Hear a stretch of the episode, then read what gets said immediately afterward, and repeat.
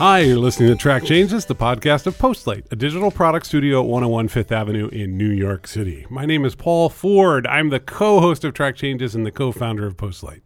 I am the host of Cra- Track Changes. Paul is my co-host, and I'm the other co-founder of Postlight. I'm the founder of Postlight, and Paul is the other co-founder. That's exactly right. We we really are. Oh wait. I'm Rich Ziade. Yeah, that's a good point. That's a great point.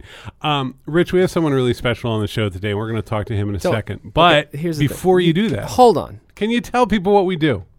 In a moment, I will. But you need to change up your words because you've said we've had someone very special on the podcast for 20 guests. Okay. Well, we have someone very needy on the podcast. Much better. Okay. Okay, we are a digital product studio based in New York City. We build apps, web applications, websites, uh, not your BS website where it's like home, work, about, contact us.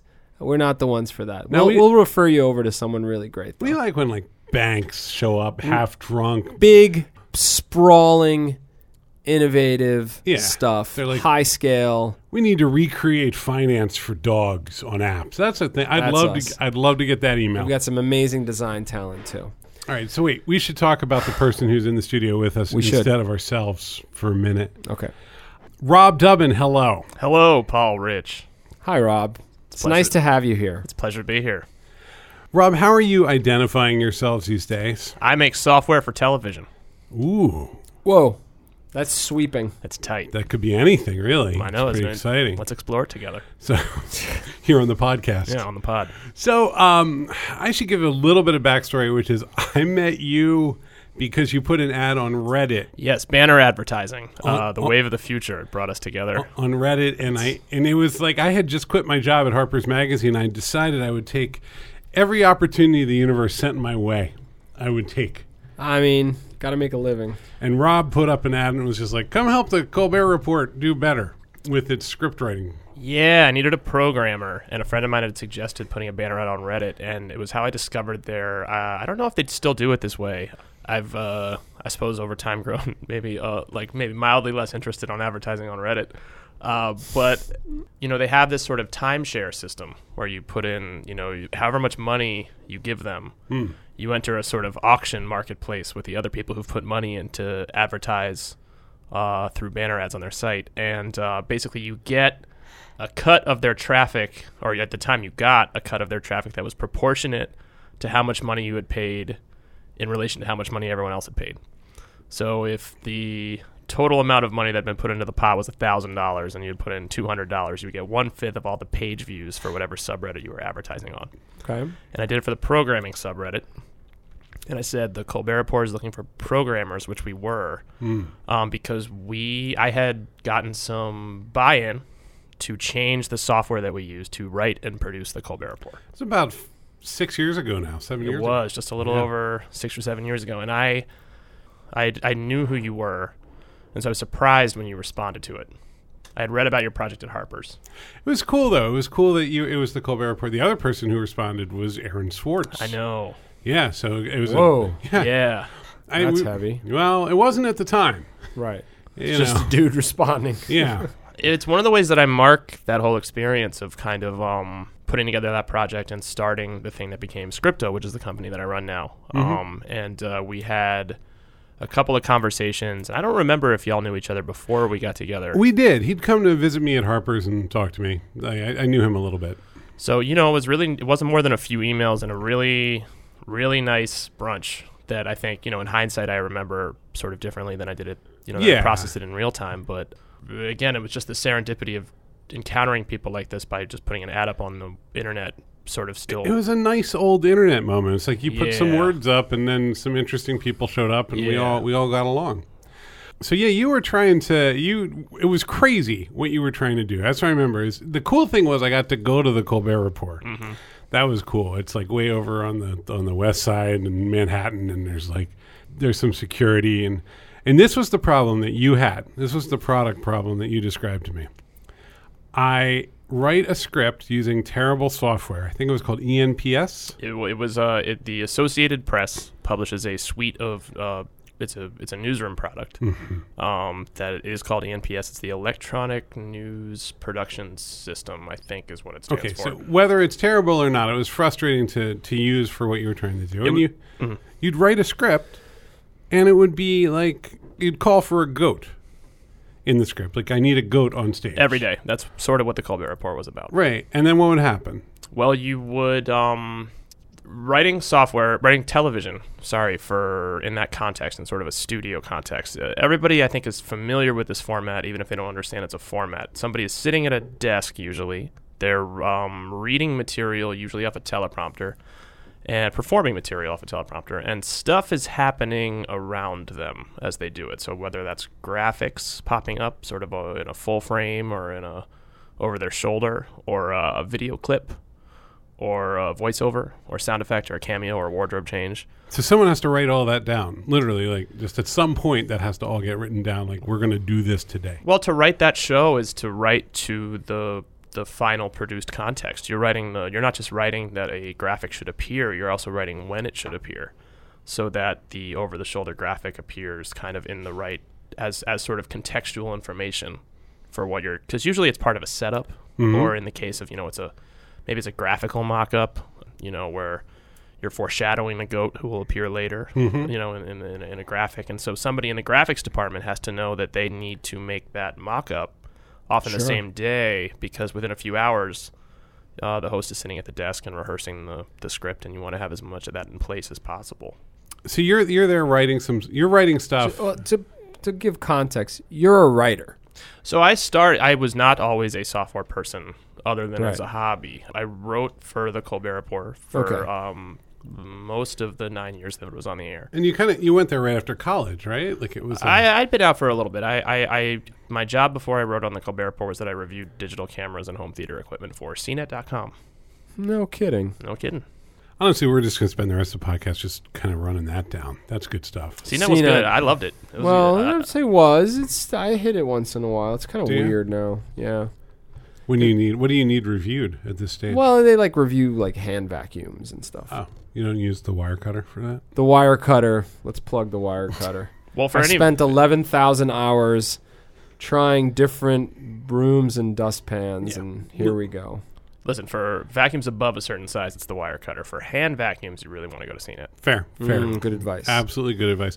Okay, so CNET to Colbert Report, natural career progression. Things are going well. You're a writer. Yeah, and I You're was writing jokes. Yes, and I would the to to bring it back to what Paul was asking. You know, we had software that was designed for newsrooms, and the workflow was different. We were, I think, in hindsight, I know I, I, I would I would I would less use the word terrible than I would say that it was just the wrong software for what we were doing. Sure. And so we would encounter that kind of at every level of the process. Right, because this is what they're using for like CBS News, right? Yes. It's oh, okay. So Dan Rather, let's say, doesn't need to tell a joke. It's kind of all leading up to one big broadcast. You know, it's honestly that I think those shows are in some ways less driven by the writing.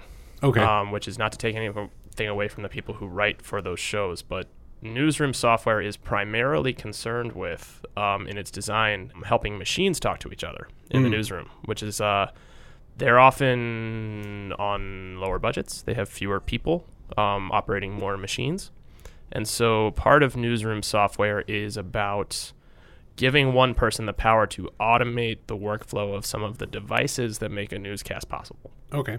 And so the fact that I was in a mm, building of humans who are trying to put together a comedic broadcast that was comprised of words, but also pictures and all these other things, you know, we were often in communication with each other through the script. That was sort of the medium through which we communicated. And it wasn't off, sometimes it was asynchronous. It's not like making a phone call, it's like putting a message in a bottle and hoping that someone gets the bottle and can read the message inside. And using legacy newsroom software to write a show that way was kind of like there were 10 steps where you would want to just roll the message up and put it in the bottle. Mm-hmm. There was like you had to hit a shortcut key and then mouse over to an input field. And then when you were finished typing, you had to mouse back over to the update button. And then it took two seconds to resolve.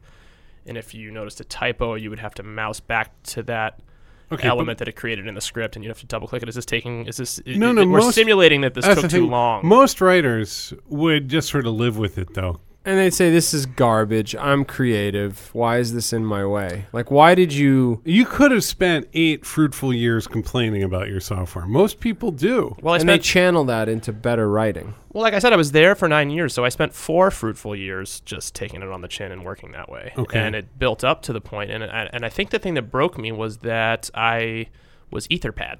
Do you remember Etherpad? Sure. Etherpad was a open source editing tool that let more than one person write, and I think the people who made it ended up on Google Docs. So it happened in the reverse order that you described. Oh, it was a tech demo that existed that you could go and uh, different, you know, people could go edit the same document at the same time. hmm They were then bought by, they were acquired by Google, and they were put on Wave, not Docs. I think they hmm. ended up, they oh. maybe ended up backfilling into Docs, but the, the the crucial thing was that after they were acquired, they open sourced Etherpad.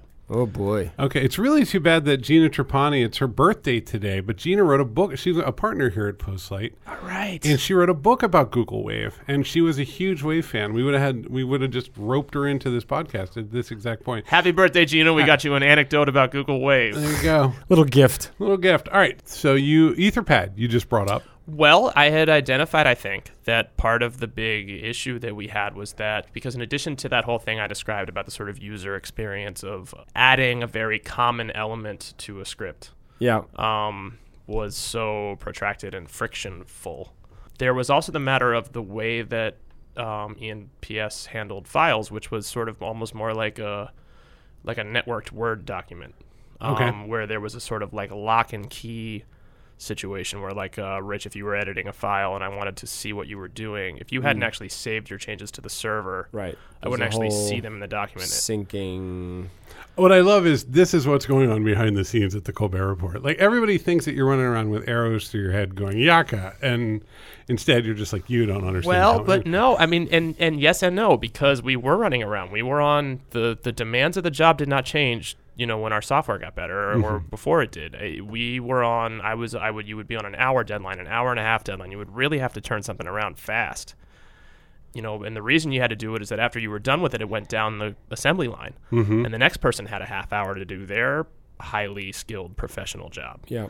and so this fact that, you know, you, not only could I not see your changes if you hadn't saved, but if I noticed a typo or wanted to change it and you were still in the document, I, I couldn't make those changes without bouncing you from the document. Right. And, you know, Classic problem. well, and so there was a lot of phone calls down the hallway. There was a lot of like, you know, actually Yeah. physically going to someone's office and maybe they weren't there. And and there was a goat incident. there was yeah. literally there was literally a goat incident. The, the genre of problem that would crop up was that something would get cut, something would change, um, you know, in the script. It wouldn't just be the sort of like from the jump we're writing the script. It would be like this script had a goat in it, and somebody in the building called a.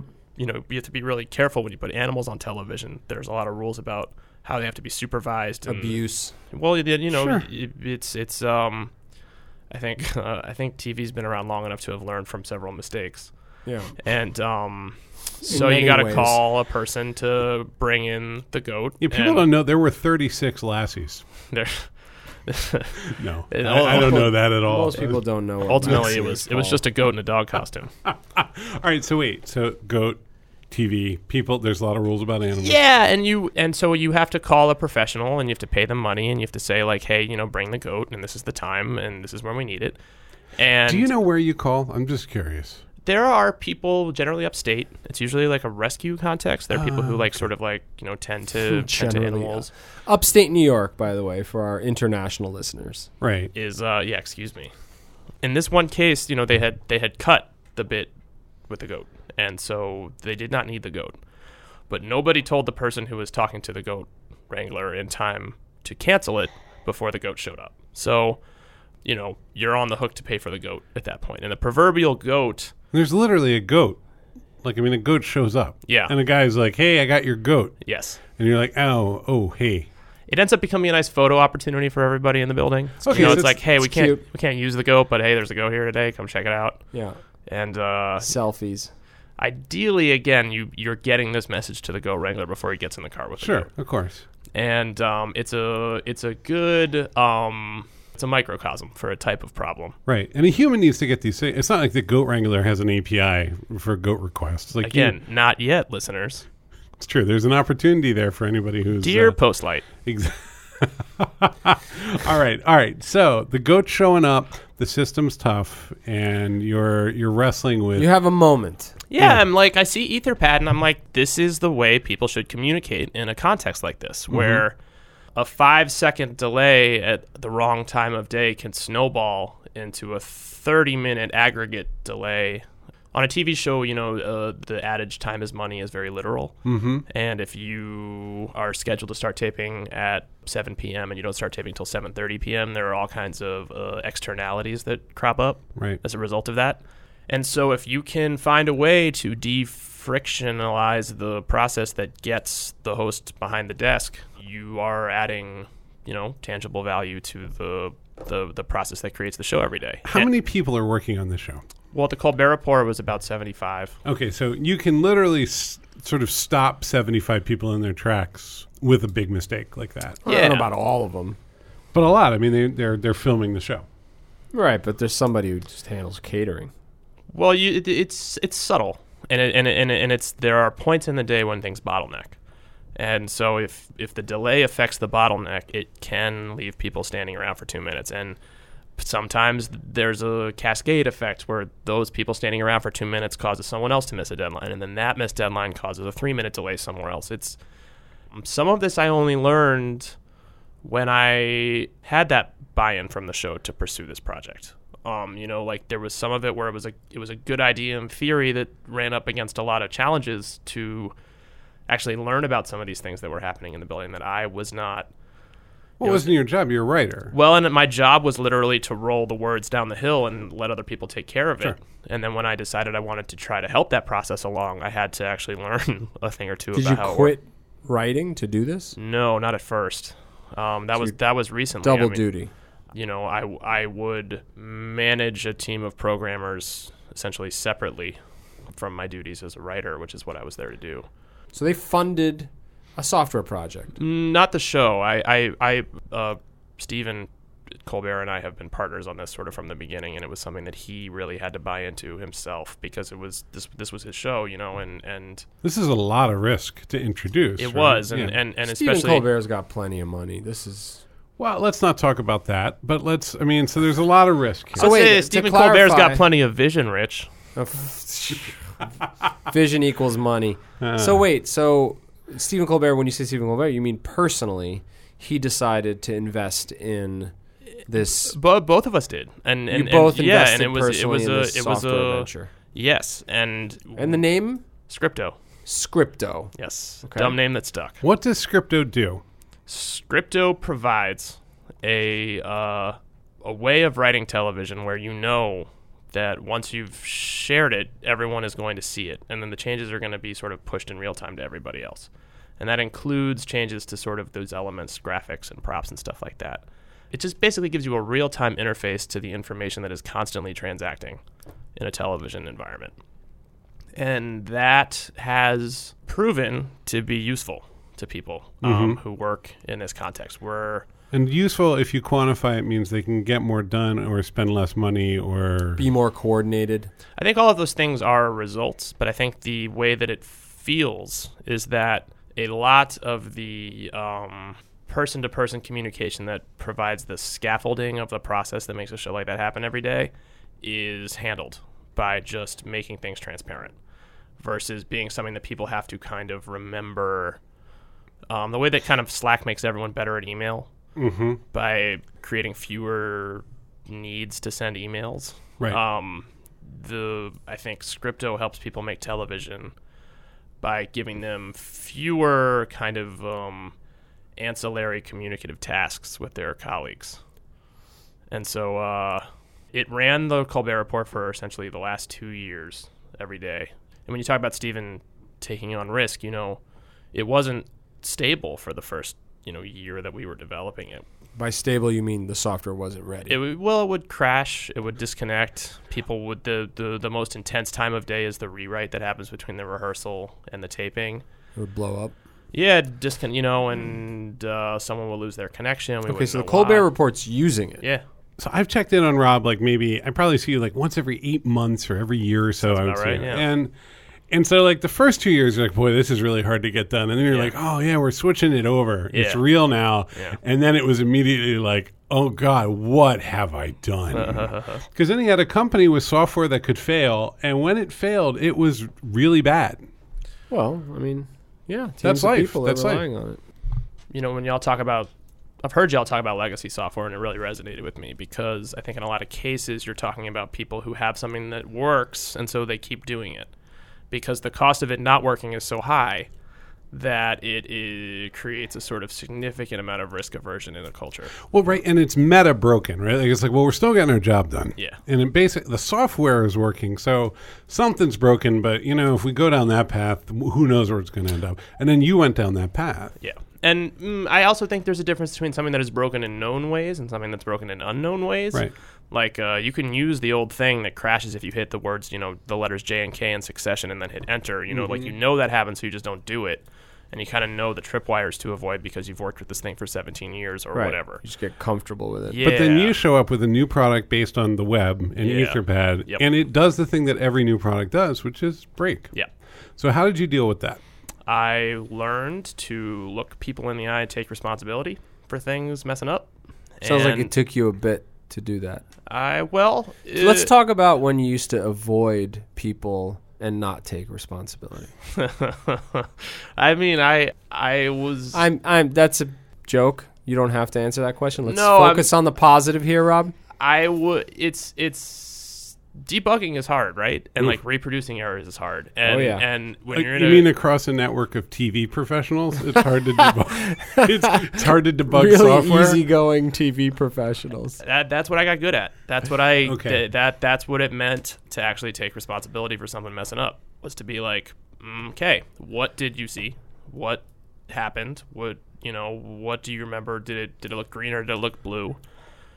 Basically, there was a pretty high degree of tolerance for something going wrong once. Uh, if as long as I could sort of establish that it wasn't going to go wrong the same way again, that was kind of our engine of progress. What did they make of you, the writer who suddenly is running around the entire organization telling everyone like how this is going to go and what's going to break and I think it followed a sort of time honored progression from sort of like suspicion at first to sort of like uh, enough of a glimpse of how it could be better that people really sort of started to support it, you know, pretty quickly. so they saw the pain going away. Even if they hadn't been aware of the pain they were like oh my my shoulder doesn't hurt as much anymore. That's Yeah, interesting. And, then they and- then they break an arm. Well, it's also not individual user software. Like if the team around you is using the thing, you don't really have a lot of choice. That's the collaborative tool. What are you going to do? Yeah, I mean, I'm I'm teasing you a little bit, but the reality is the thing that you did, which is launch a new piece of enterprise software into the enterprise for users who are not technical or who are technical in a very different way than Yeah, as that's how software I would users, describe it. is the actual hardest thing. Like, I don't know of a harder challenge in product. Yeah, I mean, we've seen a lot of stuff die on the vine. I think some mass consumer launches where you just have millions and millions of users on different platforms, that's hard but too. but there's a pretty small range of things that I would call like the hardest thing, and that's one of the hardest things. Well, and it, we were fortunate that we had, I think, we were not in the position of serving everybody at 1st You know, we had the we had the Colbert Report, and we were going to get that right. And um, one of our producers um, left the Colbert Report to go start working on a new show that was going to be called Last Week Tonight with John Oliver. And they were looking for what software they would use, and he was like, "Well, you know, over at the Colbert Report, they have this thing that they're working on. It's pretty good." And it was actually at that point, fortunately, good enough for us to be like, "Yeah, we can, we can do this." You know. And you'd built a team at this point, right? Yeah, it was a it was a you know there was a team of developers that I was managing, and a woman named Sasha Stewart was doing a lot of the QA for us Okay. internally, and um, receiving a lot of those sort of like you know bug reports and stuff like that. And um, she's a she's a comedy writer now, and um, when other shows started to get interested is when I knew that we needed to make it a company with you know more of a formal infrastructure because you know as, as, as challenging as it was sometimes to be a writer for the show which was very demanding in its own right and also be responsible for the software it was at least the place that i was and so I was able to sort of see things happening myself with my own eyes, and and I knew that was going to go away as soon as somebody else started using it. So um, that was when I hired uh, Rusty Foster, who some of you listening to this may know from Today in Tabs. Um, but his uh, his day job is that he works for Scripto. He became sort of the eyes and ears person for all the other shows that were going to start to use it, which was Last Week Tonight and The Daily Show were the first two shows that started using it outside of the Colbert Report. And he's in Maine. He so so he's setting up TV shows from Maine. Yep. And um, you know, it's decentralized software. It should work. Well, it's it's it's it it was it's always remote work has always been kind of uh, in the DNA of the company. It was how we built it in the first place, and it's been how we supported it since. And you know, there's stuff that's really that is better done in person, but there's also stuff that you can do remotely, and and and it, and it works for people. So we're we're we're always kind of finding that line and and working within it, but really, people just need you to be there for them virtually or otherwise when they have a problem Gotcha. and uh, now there's uh, between active shows, pilots, shows that are waiting to hear if they're coming back, etc. There's about a dozen shows that use Scripto every day. All right. So you're you're a significant part of today's televised entertainment industry. Yeah, I want to give a, a quick congratulations to the crew at Last Week Tonight who just took home. Uh, I just came from Los Angeles where I watched them win a bunch of Emmys. Uh, hey, work that they I- do. pretty much all of them listen to this podcast. So, Yeah, yeah. so Yeah. that's great. Good shout out. Yeah, thank you. Um, so you're full time now? Yep. I moved from the Colbert Report to the Late Show with all of Mm-hmm. my um, now former colleagues, and I worked there for um, through pre-production in the first about year and a half of episodes. Oh, when he took over for David Letterman. Yes, and so the Late Show is also using Scripto, and um, but I left at the end of last year, so basically a couple weeks after the election. So you're not writing. You're not a writer. no, I'm a um, I am a tech CEO. Are you happier? Yes. This is this was an aspiration. It wasn't just oh, there's a pain point. Let me fix it. Well, it was uh, it was a lot of things. I mean, I, I enjoyed a long career working with Stephen as a writer and and at, the Late Show as a producer as well, and uh, you know, I think kind of realized I'd I'd done it for over a decade and was ready for a change. I didn't actually leave the show to start running the software company. It it was sort of it existed on the side, and I think it. As I think it might for a lot of people who leave a job after a long time, it took me a while to sort of get my head above water and Mm. figure out what I wanted to do. But technology has always been a passion of mine and, and, a, and a hobby. I, I make video games. I I make You Twitter. make video games? yeah Twitter bots. I'm a I've been a programmer for a while. Okay, so it's sort of your secret passion. Well, and I think it's been really nice this year to learn um, in my capacity at the front of this company to start to see it and appreciate it and really experience it as a union of those two things because my experience as a writer and producer of TV is very much not irrelevant to my job now. It's very relevant to my job now. Like I remember the I remember the email Paul sent me about uh, off the Reddit ad that was like about the stuff he'd done. And uh, actually, I looked it up before I came in here because I knew I was going to talk to you guys and the way he described the stuff that he had done was very very similar to the way i hear him describing what y'all do now Mm-hmm. you know the we make web apps we make your information transparent to people we make the thing that puts the stuff in the place where people can see it you know it was really how he described the stuff he'd done with harper's it was how you describe your other work and I feel that way when I get in the room with a showrunner of a sh- TV show who's like, well, should we use Scripto or not? Or mm-hmm. should we go with newsroom software? Or should we try to use Google Docs? I'm experienced enough in television that I can have a conversation with someone and pretty quickly suss out what their actual needs are. Sure. You can talk their language. Yeah. You don't have a sales team. I am the sales team. You are the sales team. Yeah. And we're in a similar, but I mean, we, we refer to it as a highly consultative sell, right? Yes. Like you just you go in and you listen. And I, I would say a, a surprising amount of the time we go, well, you probably want this instead. But then when they want what we have, it's sort of like, all right, well, uh, here, let's Here's, let's here's figure can help you. let's figure it out. And it's always going to take longer and be a little more expensive than you wanted. But you know what? You, it may, doesn't have to be. We can talk about all the parameters, and it's a good it's a good approach. And I think people just learn to trust you over time. It takes a lot of calls. and you know, I mean, it, I I think it was uh it was a skill I had to learn to be confident in myself as a television professional while outside of the television profession strictly speaking.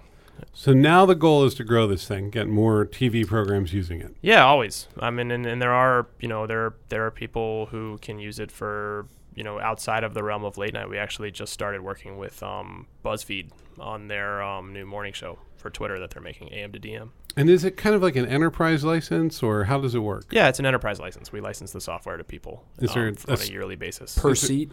no, just, Just- per per show. You get the show. Is there a standard rate, sure. or do you negotiate with each one? Mm, there is a standard rate. There are cases, a lot of times, you know, you are working with a pilot order or you're working with a sort of limited order. Someone is sort of giving you a, a little bit of running room to make some of the show that you would ideally make over the course of a full season or whatever. And, um, you know, obviously in those cases, we work with people within their means and stuff like that because it, I think it, it benefits everybody if we're, we're trying to help people get their things off the ground. They'll become Scripto users down the road. and- Uh, yeah. Uh, is it scripto.com? Um, so Scripto.computer is our new website. oh, that that Whoa. wow! So you're you're also head of marketing, Winning. huh? Yeah. Well, listen, it's always what .com was short for. We all knew it. Finally, I the, thought it was communications. No, but it's whatever. commercial. let's time we the the the Council of Global Domain Names, uh, whose abbreviation is not that. No, It's like I and then four E's, or is it someone else? Is that uh, someone else? no, that's the I. You're thinking of the I triple E. No, you're thinking of I A N A. I think. Okay. Well, Which they finally a- saw fit to resolve the ambiguity once and for all and let us all know that the whole time it really was dot .computer. So we jumped on it. This is not. I like it. Let's wind all that back. Um, Yeah. So look, that scripto.computer is the URL. But Yes. before you came in here, you said you were willing to answer some reader or some listener email. Six thousand percent. Okay. I well, made the request unprompted. all right. I'm ready Let's. to do it. So We've got we've got questions. all right. So let's change the change the pace and change the. Well, good luck and congratulations. Oh, with thank Scripto. you. It's That's um, awesome. come find us if you're if you if you're making television, making video. Scripto.computer. That's it. That's us. Keep saying it, Paul.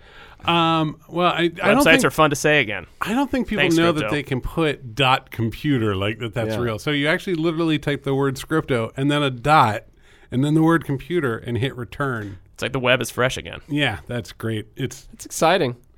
is it um all right so let's let's see we got an email here from uh, a man named randy dear rich and paul and rob How'd you know, Randy? Wow, that's it's, amazing. it's crazy isn't it yeah. um i have some questions related to bluetooth Hard stop. Wow. any any thoughts so far Connecting to this question. it'll take a while um gonna- it- let me- yeah, you actually just connected to another question Oh shoot! All right. All right. Do I need You- to enter a code? You you do you guys have disparaged bluetooth on occasion Wow. Demand satisfaction on behalf of Bluetooth. Is this guy at Bluetooth.computer? He is. It's Bluetooth.guru.computer. Uh-huh. Why? I have become inordinately fond of Bluetooth headphones. That's how I listen to your podcast while I walk the dogs and do yard work- work. For headphones, especially for talk instead of high quality music, Bluetooth seems to work perfectly. Why don't you guys like it?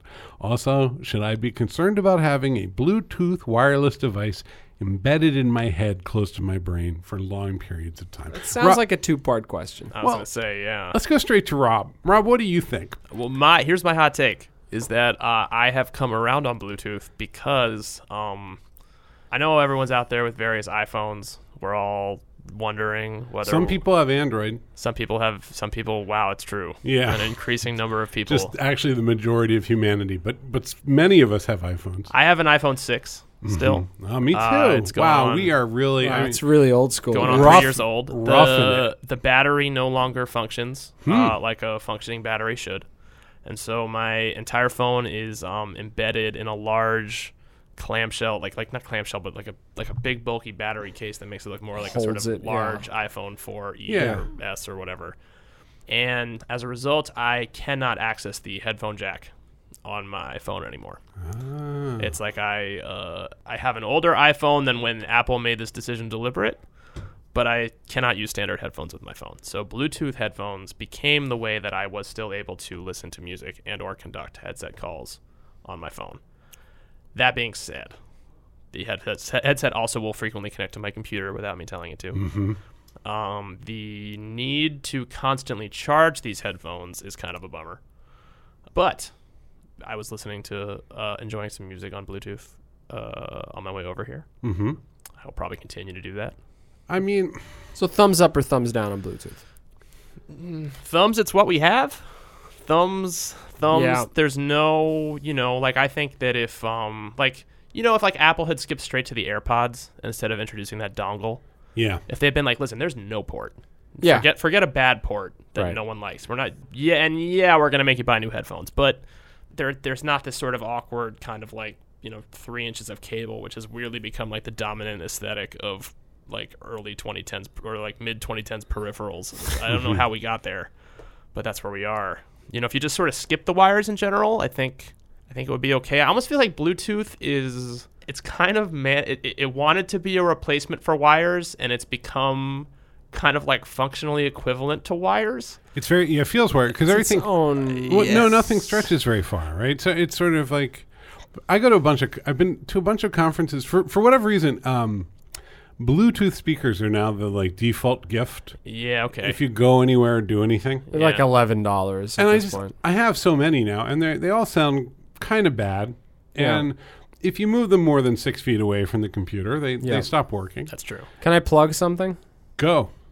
You're gonna use that word and then talk about Bluetooth. Is that what? Wow. Yeah, they're called uh, can i unplug something Wonder Boom Can I unplug something? Hmm? speakers. Wonder Boom. That a brand? Did you make dream that in your bathtub? What no, happened? they're very good. They make a hundred dollar egg shaped one, and they make like a three hundred dollar really big one, Yeah, and uh, they're excellent. I the like- sound is excellent. I like Skizzlebop uh, Bluetooth. All right, Paul, just let me plug. This is a company that's trying to m- Fine. get on its feet. Wonder Boom. What you hit that up on Wish.com? Where'd that come from? Uh, No, actually, I if I'm not mistaken, Wirecutter said this is it. So tired of the wire cutter running my life. I know it totally runs This my is life. killing me. I think we really answered that question beautifully. Yeah, that's really good. that was a train wreck. randy if your headphones didn't die while you were listening to that answer i hope it satisfied you Oh, just so we all know, Randy is a stormwater regulatory specialist. Ah, so okay. good. Randy has one more question for us. I'm actually, I want to have Randy on the show. What is going on with modern news websites? Every hmm. time I open up the New York Times or the Guardian websites, my browser chugs for quite a while. The scripts seem almost endless. Are they causing problems to a significant number of people's browser? Is this a good thing or a bad thing? We had some great stats because we had built a uh, a, a plugin that uh, turned any web page into Google AMP, uh, an AMP view, which is a very streamlined view of the are you talking about postlight's mercury plugin Postlights Mercury plugin. no plugin. kidding wow Dude, God, Rob's in. No, I know these co-hosts. in, man. The co-host auditions Why are did going I open well. my open my mouth? Yeah, it's good. So Um, post like Rob, I'm going to throw out two two stats, and I'm going to turn it over to you. oh, that's fascinating Uh, nearly 70% of the payload that comes in on a news article is not the news article. yeah I forgot which ones we had hit. A top 10 news site was hitting 28 different domains. Sure, that's not unusual actually. And uh, to just litter the, the code with all kinds of calls to ad tech and metrics and all this nonsense. It's kind of incredible. Rob, Rob, your thoughts? Your thoughts on page load time? don't you feel like it's something where like you know we feel like it's like sort of an age of abundance from the standpoint of like bandwidth and stuff like that and, and kind of like video like you expect everything to have video on it you expect like you know like kind of we're like past the point where people are like optimizing the graphics on their website Oh, for yeah. like modem connections Nobody's like, I, bringing I, I up- feel like a lot of the constraints have sort of evaporated okay. Yeah. and So you're an apologist. not an apologist. I think that it's like one of those things where it's like uh, load time by a thousand cuts. Like where Yeah. it's like you know I don't think they I don't think those 28 domains all got added at once. Yeah. you yeah, know? nobody sat down and were like, "Let's slow this website down." No, of course But not. yet, in, in answer to Randy's question, what you're seeing is just the the site is hitting all the different ad networks, and they are all they're not optimized for the fastest delivery, or there's a whole lot of logic being executed along the way that's slowing down the load time. And the big deal here is that things are waiting for other things to load. You can program in such a way that things aren't waiting for other things to load, and you're putting as much onto the screen as as possible. But uh, what often happens is that's really hard and expensive to get right, and so you're you're just literally sitting there waiting for ad networks to say, "I got your ad, Mister Homepage of the something something Times, um, probably, probably New York Times." I mean, Randy, to, to, to hone in to Homan. I Hone, Honen, Hone? Homan. I, I messed Do this you up. know, there. Rob? We got You're now I a writer. I think it's Hobe. H Hobe. O B. Okay, so That's to no Ho- help. no, no, it's good. Hoban to Uh, Hoban. on the poor guy's question, which is, is it me? And the answer is no, no, it's no, not you. No, Um, Randy, you're doing everything right. Yeah, you're doing it. Unless everything you're not using Mercury right. By Unless you're not- Postlight. That is true, Randy. That's if you mercury.postlight.com. Actually, you know what? This is gonna be this will be my um this will be my after the credits you know plug teaser thing because we're actually we're working on a second product at Scripto. We're and there's I bet I, I'm 100 percent sure there are people listening to this right now, thinking like, okay, well you're doing this for like uh, sort of studio based, you know, television shows or whatever. But like, what about the people who are using Final Draft? A terrible piece of script writing software. Uh, you know, it's sort of like uh, at the point where it's like famously easy to hate on it. Yeah. Because it's the kind of like de facto standard or whatever, and we are we're working on that. And um, you know, part of what we've done, you know, kind of internalizing the lessons of supporting Scripto in the wild for five years and stuff like that is like from the jump, we've been trying to work to minimize the size of the packages that we're putting into the browser. That like when you are making enterprise software, you kind of have a lot less room to kind of have these issues where like it's going to take an extra 20 seconds to load or whatever. That Sure. that counts as friction. Yeah, that initial page load time or that just that initial app load time is is huge. especially if you know i think people are really leaning on the fact that like mobile infrastructure has gotten beefier to mm-hmm. try to like send you know three five megabyte packages down you know as like a sort of like prerequisite to seeing a thing right. Which gosh i mean you probably can get away with in 90% of cases but mm, people don't seem to realize that if it's small all that beefy bandwidth is going to make it load really fast and that's really great you really notice you know when Mhm. you're using um, something that has optimized what your content and taken away those 27 layers like i don't know like you know like postlights mercury or something like that Thanks. But but your does your new product have a code name? um, it's called showrunner Showrunner is a script writing tool Yes. for film, TV. for scripted narrative um, and you know we have a prototype we've been showing it to people some people are using it How is it different from uh, Scripto? Well, it's format. It's a Okay. the the there's so many different types of kind of like internal TV specific communication. And they Mhm. change dramatically when you move between genres of television. Mm-hmm. And in the same way that software that works well and continues to work well for news, because you know there are probably people listening to this that depend on ENPS every day, and they're like, "Well, I don't know, it works fine for me," and they probably are right Mm-hmm. different types of TV demand different types of software, and you know the format for scripted television movies, etc., is just different. You know that that sort of like classic screenplay format, which actually Final Draft was responsible for ushering in to standard use. Mm-hmm. Uh, it was Word temp. It was you know wasn't even Word. It was before Word. It was like a plug-in for a word processor that predated Word Mm-hmm. was how people made screenplays before Final Draft came along. And, you know, needs change, things change. People work in more collaborative teams, they work across the country from each other. There are more people working remotely, and that's true of creative projects in addition to technological ones. And we want to make a product for those people, so we're working on it. That's showrunner.desktop computer if you want to visit the You know, website. Uh, come to, there's no, uh, it's, uh, There's no URL There's yet. no URL yet. So, okay. so if Stay you, tuned. If you're thirsty enough for this, come find us. Yeah. We'll talk Any about it. any release date planned? Mm, no. Okay. We're gonna be we're gonna be vaporware for a second. All right. So, CEO of Scripto, That's me, Rob Dubbin, Bluetooth expert. Bluetooth. Thank you for coming on to Track Uh, Changes. it's, it's a it's a it's a pleasure. yeah, it's been great. Thank you. This was good. Uh, and congratulations. I mean, out of the ashes. Yeah, a little bit. Very Appreciate cool. that. Thank you. Well, you've been listening to Track Changes, the podcast of Postlight Digital Product Studio. You know, one more thing you might not know of listening to this at home is that uh, you It's know awesome They start with the they start with the music. It's really inspiring. It gets really gets you in the mood for the Postlight podcast. They're one of the few podcasts that just like leads with the theme song, which is always great. You always want to hear that, you know, instead of like an ad or something like that. I know there are business realities for the podcasting world. I get it, but I love that it starts with the theme song. When you're recording it in person, they don't play the theme song. I didn't hear it while I was here. Yeah, you don't. It's gonna get late in later, but I gotta say, You would have been a little more pumped. the in studio experience could Yeah. use a little bit of like stadium noise, you know, get you in the mood. And just like anything, that's just great feedback. We're going to take that under advisement. All right. And uh, we're glad to hear it. Glad to get any Interesting. any feedback. And if you have feedback for us, you can send an email to hello at postlight.com. Or rob at scripto.computer. That's another great email address if you have any problems at all. Rob, just forward them over to us. anything to do with your headphones, website load times. Any hardware issues. Hit me up. uh, Rich, we got anything else? I think that's it. Thanks again, Rob. I'll, I'll, I'll be here next week. Thanks. But we're going to go. That's enough. Goodbye. We're going to go back to work. Have a good week. Bye.